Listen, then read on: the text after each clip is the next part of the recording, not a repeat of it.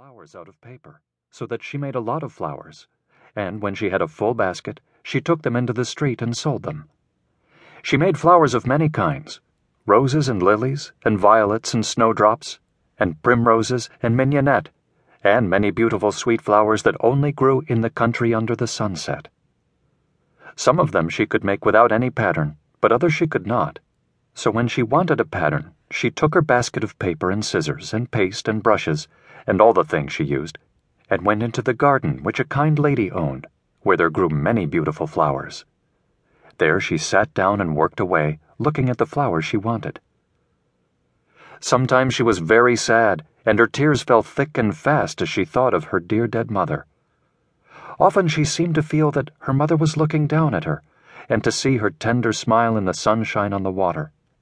Then her heart was glad, and she sang so sweetly that the birds came around her and stopped their own singing to listen to her.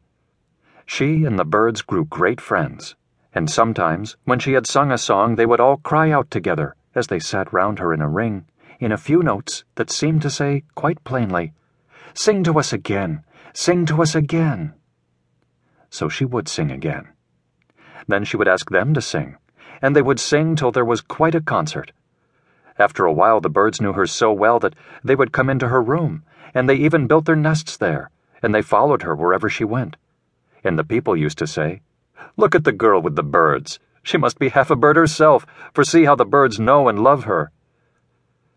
From so many people coming to say things like this, some silly people actually believed that she was partly a bird, and they shook her heads when wise people laughed at them and said, Indeed, she must be. Listen to her singing. Her voice is sweeter even than the birds. So a nickname was applied to her, and naughty boys called it after her in the street, and the nickname was Big Bird. But Zaya did not mind the name.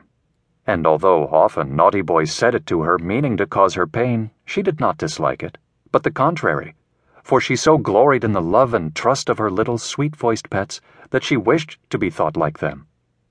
Indeed, it would be well for some naughty little boys and girls if they were as good and harmless as the little birds that work all day long for their helpless baby birds, building nests and bringing food, and sitting so patiently hatching their little speckled eggs. One evening, Zaya sat alone in her garret, very sad and lonely. It was a lovely summer's evening, and she sat in the window looking out over the city. She could see over the many streets towards the great cathedral whose spire towered aloft into the sky, higher by far even than the great tower of the king's palace. There was hardly a breath of wind, and the smoke went up straight from the chimneys, getting further and fainter till it was lost altogether. Zaya was very sad. For the first time in many days, her birds were all away from her at once, and she did not know where they had gone. It seemed to her as if they had deserted her, and she was so lonely, poor little maid that she wept bitter tears. She was thinking of the story which long ago her dead mother had told her, how Prince Zaphir had slain the giant, and she wondered what the prince was like, and thought how happy the people must have been when Zaphir and Bluebell were king and queen. Then she wondered if there were any hungry children in those good days, and if, indeed, as the people said, there were no more giants. So she went on with her work before the open window. Presently, she looked up from her work and gazed across the city. There she saw a terrible thing, something so terrible that she gave a low cry of fear and wonder and leaned out the window, shading her eyes with her hands to see more clearly. In the sky beyond the city, she saw a vast, shadowy form with its arms raised. It was shrouded in a great misty robe that covered it, fading away into air so that she could only see the face and the grim, spectral hands. The form was so mighty that the city below it seemed like a child's toy. It was still far off the city. The little maid's heart seemed to stand still with fear as she thought to herself, The giants, then, are not dead.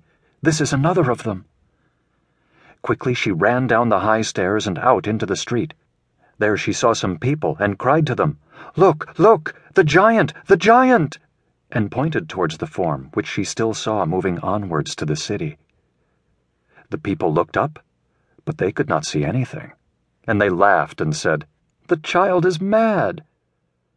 Then poor little Zaya was more than ever frightened, and ran down the street crying out still.